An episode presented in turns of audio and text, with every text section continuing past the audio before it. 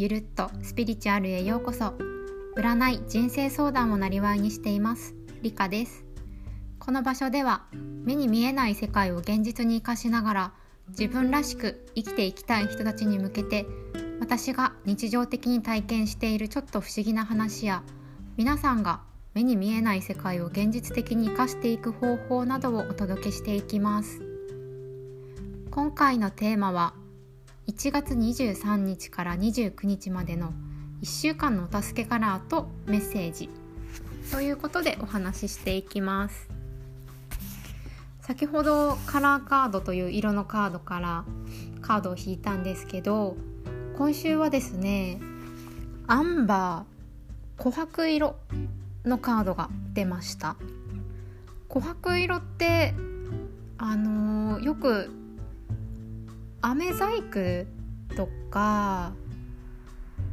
ちょっとクリスタルみたいな形をした琥珀色の飴とかなんか昔ながらの飴であるじゃないですか。それの色に近いようなイメージでうん。あとは錬金術とかも結構あ連想されるかなって思いました。でこのアンバーっていう色が持つメッセージに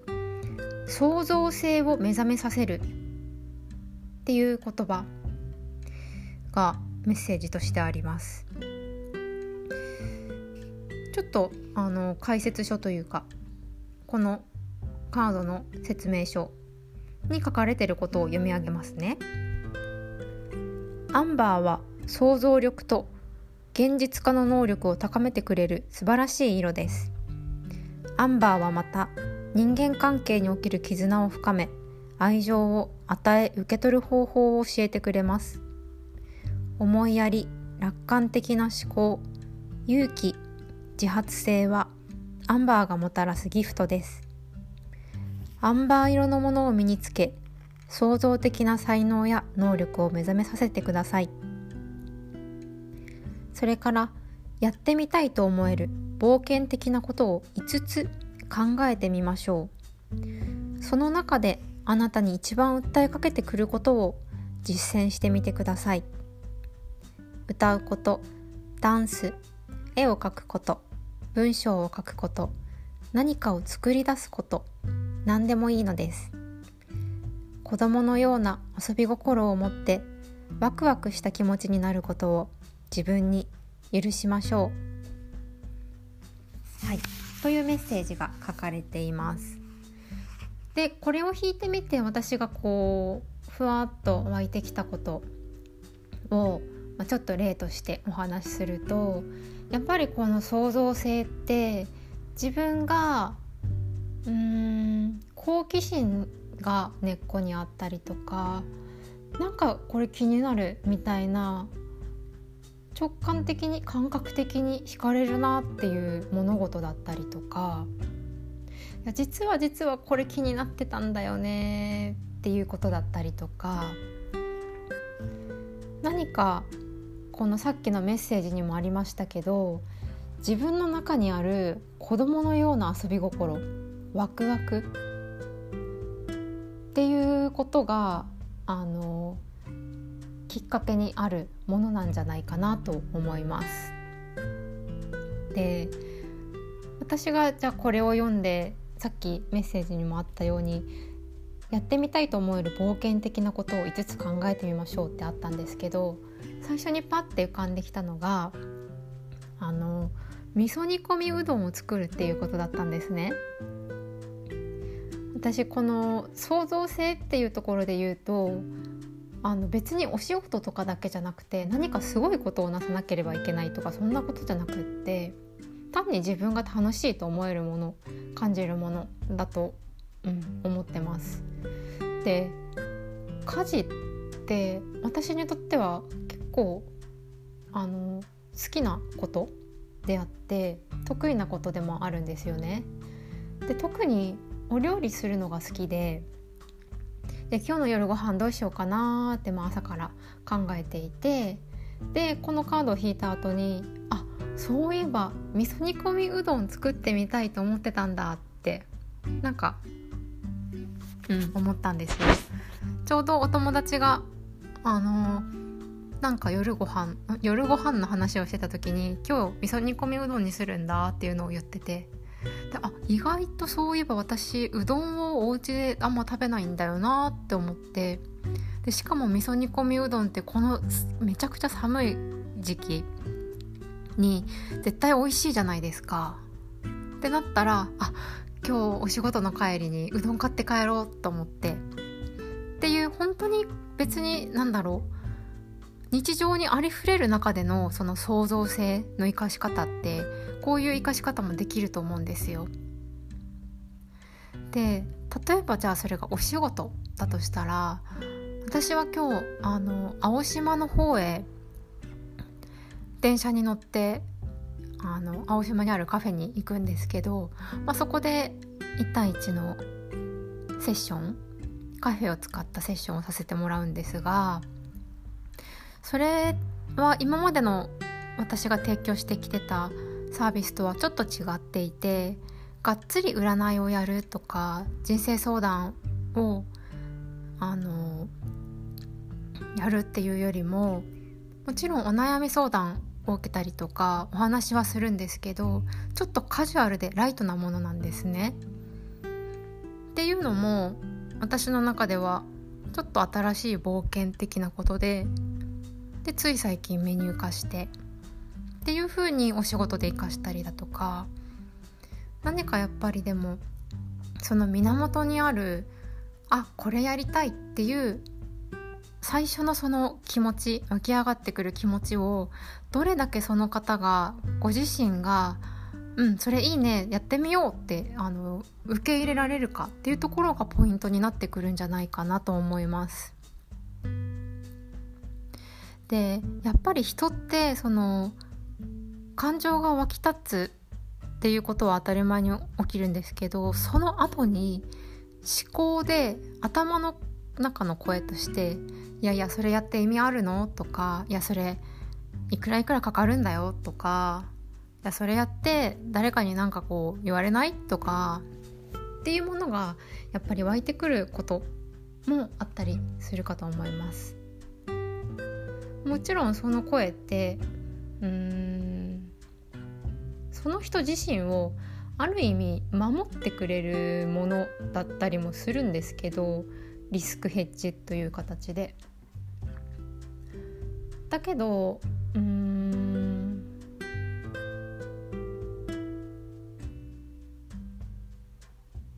ずっとその強固な守りの中にいて体験すること見るもの知ることってやっぱりどこか限られるしその人自身ももう飽きたとかもうこれいいかなとかうんなんか不満足感みたいなものって積み重なっていくんじゃないかなと私は思ってます。だから時々その自分自身の風通しを良くしてあげるためにとか本当はこっちに行きたかったんだよねっていう方に一歩ずつちょっとずつ近づいてあげるように誘導していくとか。うん。っていうことをやってみるのって大事じゃないかなって思ってます。うん、だからその一気に大きく一歩を踏み出すとかじゃなくていいので例えばうんアメリカに旅行に行ってみたいって思ってたアメリカで本場のハンバーガーやピザを食べたいと思ってるずっとっていう人がいたとしてじゃあいきなりそこにポンってじゃあすぐ飛ぶんじゃなくてうんスモールステップとしてじゃその自分が住んでいる地域にあるそういうそうだな本格的なハンバーガーを出してピザを出してるお店に行ってその空気感を味わうとか YouTube で実際にその行ってる人現地にアメリカに行ってる人の動画を見てそのイメージを映像でつかむとかそういうことをやってあげるっていうのも大事だと思うんですよ。なのであの何かに一歩踏み出すとかうーん大きく動き出すみたいなことがやっぱりどうしても自分にとっては怖いんだっていう人はそうやってちっちゃなちっちゃなところから積み重ねていってあげるとうん意外とそのじゃあ体験した小さなことであもっとそれを深めてみたい知ってみたいとか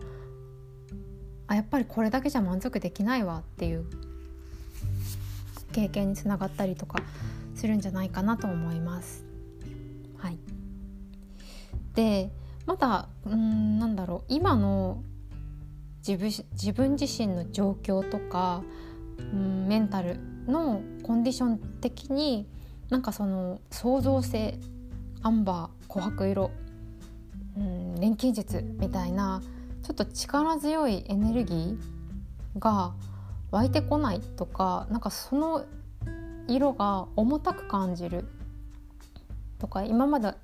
今私が喋ったメッセージとかがちょっと自分にはなんか今重たいんだよね合わない感じがするんだよねっていう方はあのパール真珠色っていうカードが今日もまた出てきたので先週に引き続きそちらの方をまず先に意識してみてほしいなと思います。最初に出てきたのはさっきのアンバー琥珀色だったんですけどなんかぴょこって出てるカードがあってあれ？なんだこれ？と思って。引いたら先週と同じパール真珠色で。でその真珠色っていうのは神聖さとつながるっていうメッセージがあるのでちょっとですねもしお時間作れるようであれば神社だったりちょっと神聖な場所に参拝してみる。で、まあ、しっかりあのお祈りをしてみる、うん、っていうことをやってみてほしいなと思います。私は先週あの高千穂の方へ行って八大竜王さんのお神札をいただいて帰ってきたんですけどそれを、まあ、お家に祀って朝と夜に挨拶をするっていう風になったんですが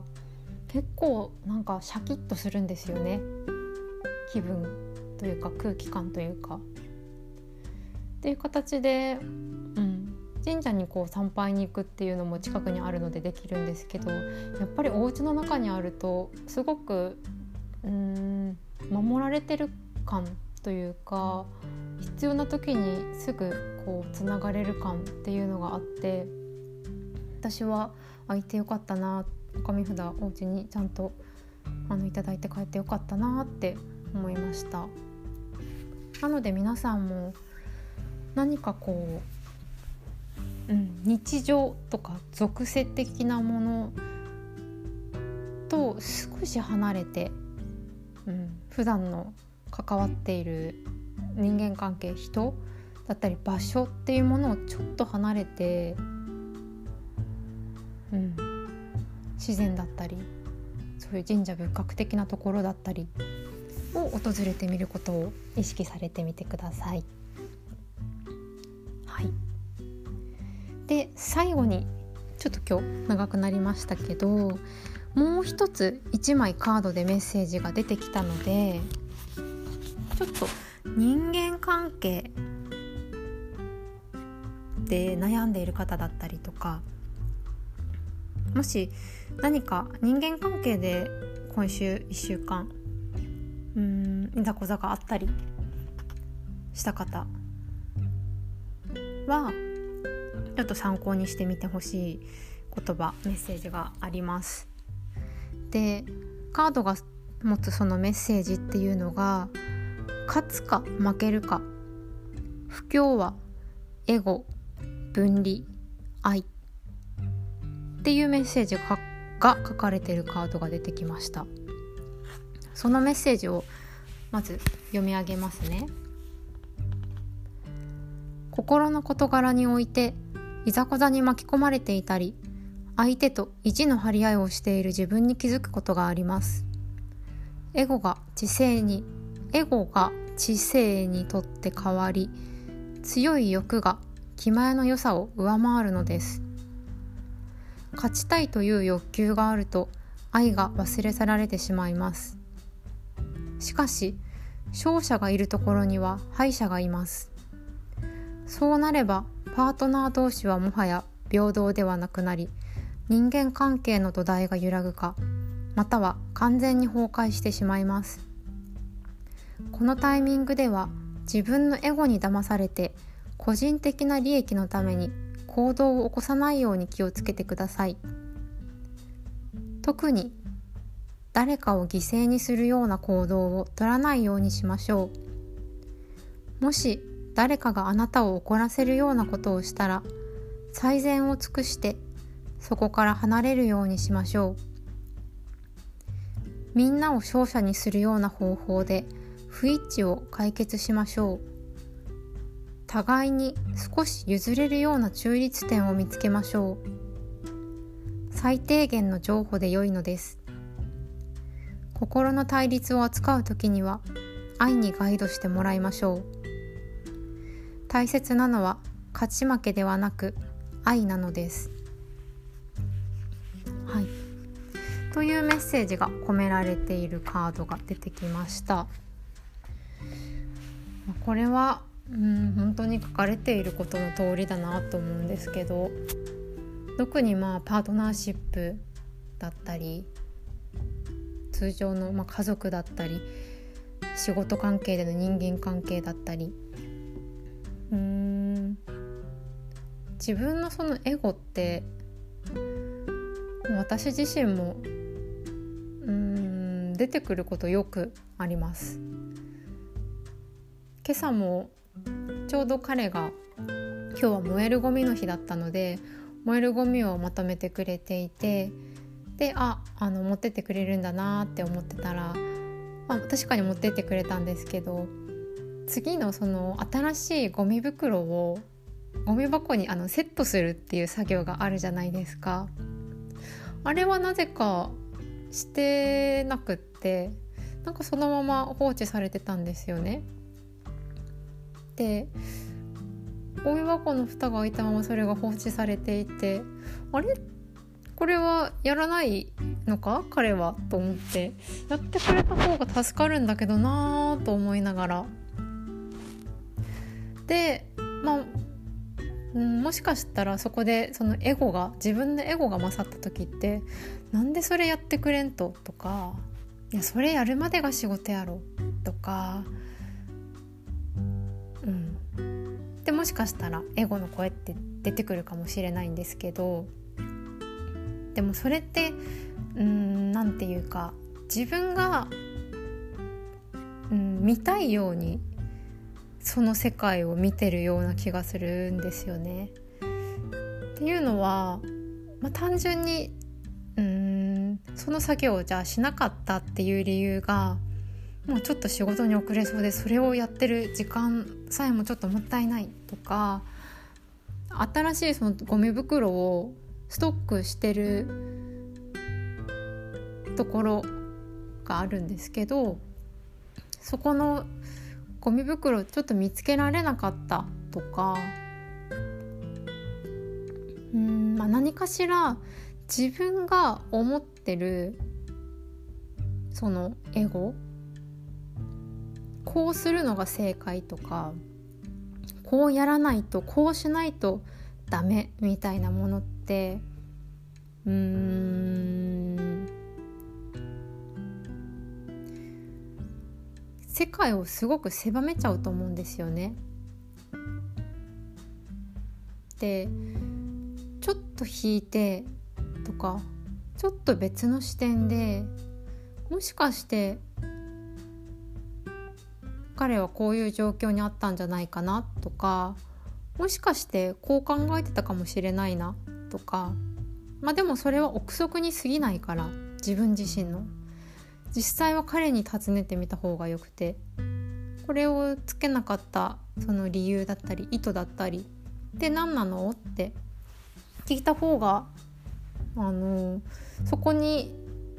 うんと思い違いって起きないじゃないですか。多分やっぱり私たちって何かこう自分の見たいように捉えたいように物事を見る癖があると思うのでそれが、まあ、エゴにつながると思うんですけどそうじゃなくてうん。お互いに相手と自分両方の視点物事の捉え方考え方価値観があるっていう前提で関われると人間関係を築いていけるとやっぱりいいですよね。うん、自分がもし逆の立場になった時に何かこう一方的にああしなさいこうしなさいとかこういうふうに考えてたんでしょとかって言われるとえってえ違うのに？とか。やっぱり思うこともあるじゃないですか。だからうん。自分が存在する世界には他にも存在する一緒に生きてる人たちがいてその人たちはその人たちで価値観を持ってる。物事を捉える。でそれは何だろう。自分のその考え方がルールなわけじゃなくてみんなの考え方が存在してそこにうん各々の自由があるっていう関わり方ができると、うん、私自身もいいなって思います。なのでそうですね人間関係ってやっぱりそこで起きる問題だったりモヤモヤだったり苦しいって感じるようなことだったりってやっぱり自分自身との関係が築けているのか？自分が自分と仲良しでいるのか？受け入れているのか？よしよしってできてたり大丈夫だよって声かけができてたりとか